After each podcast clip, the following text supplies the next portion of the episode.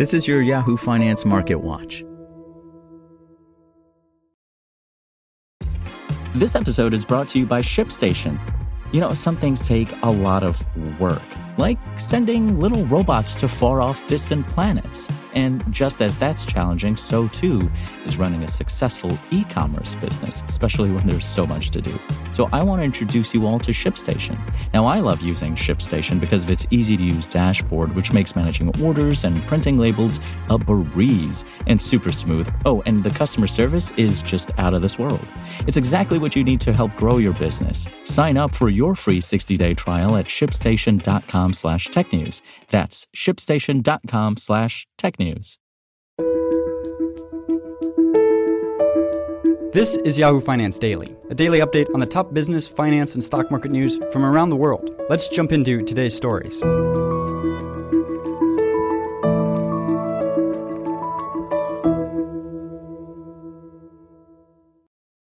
U.S. stocks faltered on Tuesday, dragged down by losses in tech, as investors weighed remarks by Federal Reserve Governor Lael Brainard that indicated policymakers were ready to act more aggressively to rein in inflation. Investors also monitored reports indicating the US and European Union are expected to unveil more sanctions against Russia on Wednesday. The S&P 500 tumbled 1.3% and the Dow Jones Industrial Average shed 280 points after climbing for two straight trading sessions. The Nasdaq Composite plunged 2.3% to log its biggest drop in 3 weeks and erase gains from a tech rally that helped the index pop on Monday. Meanwhile, the 10 year U.S. Treasury yield jumped to 2.56%, its highest level since May 2019. Brainard, who is awaiting a confirmation vote to serve in the central bank's number two role, said at a conference on Tuesday that the Fed can raise interest rates more aggressively to dampen the high rate of inflation felt by Americans. Also, noting that officials will likely start shrinking asset holdings in about a month. A move that could have the effect of further raising long term interest rates. Currently, inflation is much too high and is subject to upside risks, Brainard said. The committee is prepared to take stronger action if indicators of inflation and inflation expectations indicate that such action is warranted. Investors continue to monitor the war in Eastern Europe, and weighed reports that the EU is expected to impose another round of sanctions against Russia. In a speech to the United Nations Security Council on Tuesday, Ukrainian President Volodymyr Zelensky accused Russian troops of committing the most terrible war crimes since World War II. The United States and Western allies are expected to announce more Russia related sanctions on Wednesday, Reuters reported, citing a source familiar with the matter. Tomorrow, the U.S. will announce, in coordination with the G7 and EU, an additional sweeping package of sanctions measures that will impose significant costs on Russia and send it further down the road of economic, financial, and technological isolation, the source told Reuters. On the economic front, Deutsche Bank became the first major bank to forecast a recession next year if the Federal Reserve hits the brakes too hard on the economy. We no longer see the Fed achieving a soft landing, Deutsche Bank economists wrote in a note. Instead, we anticipate that a more aggressive tightening of monetary policy will push the economy into a recession.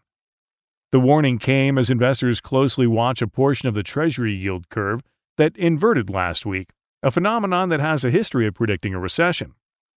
Each of the last eight slowdowns, dating back to 1969, were preceded by a yield curve inversion. Nomura chief U.S. economist Robert Dent told Yahoo Finance Live on Monday that he sees the potential for a mild recession ahead. We think that the cumulative risk of a recession between now and the end of 2024 stands at about 35% to 40%, he said. A lot of that is just coming from what we think is going to be this very aggressive response from the Fed to actually get inflation under control and make sure the labor market actually cools down.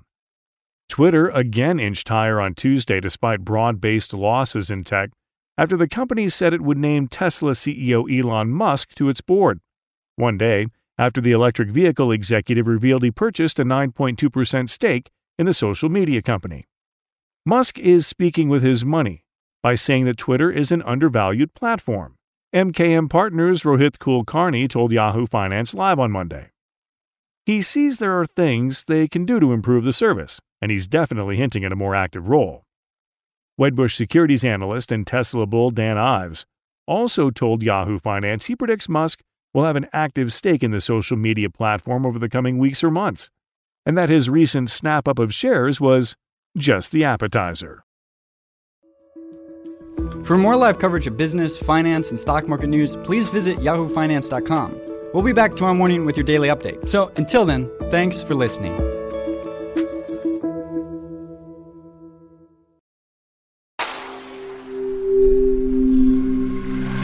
SpokenLayer. Want to learn how you can make smarter decisions with your money? Well, I've got the podcast for you. I'm Sean Pyles, and I host NerdWallet's Smart Money Podcast. Our show features our team of nerds, personal finance experts in credit cards, banking, investing, and more.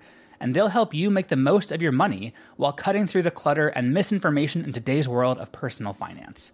You'll get clarity on strategies to help you build your wealth, invest wisely, shop for financial products, and plan for major life events. Listen to NerdWallet's Smart Money Podcast wherever you get your podcasts.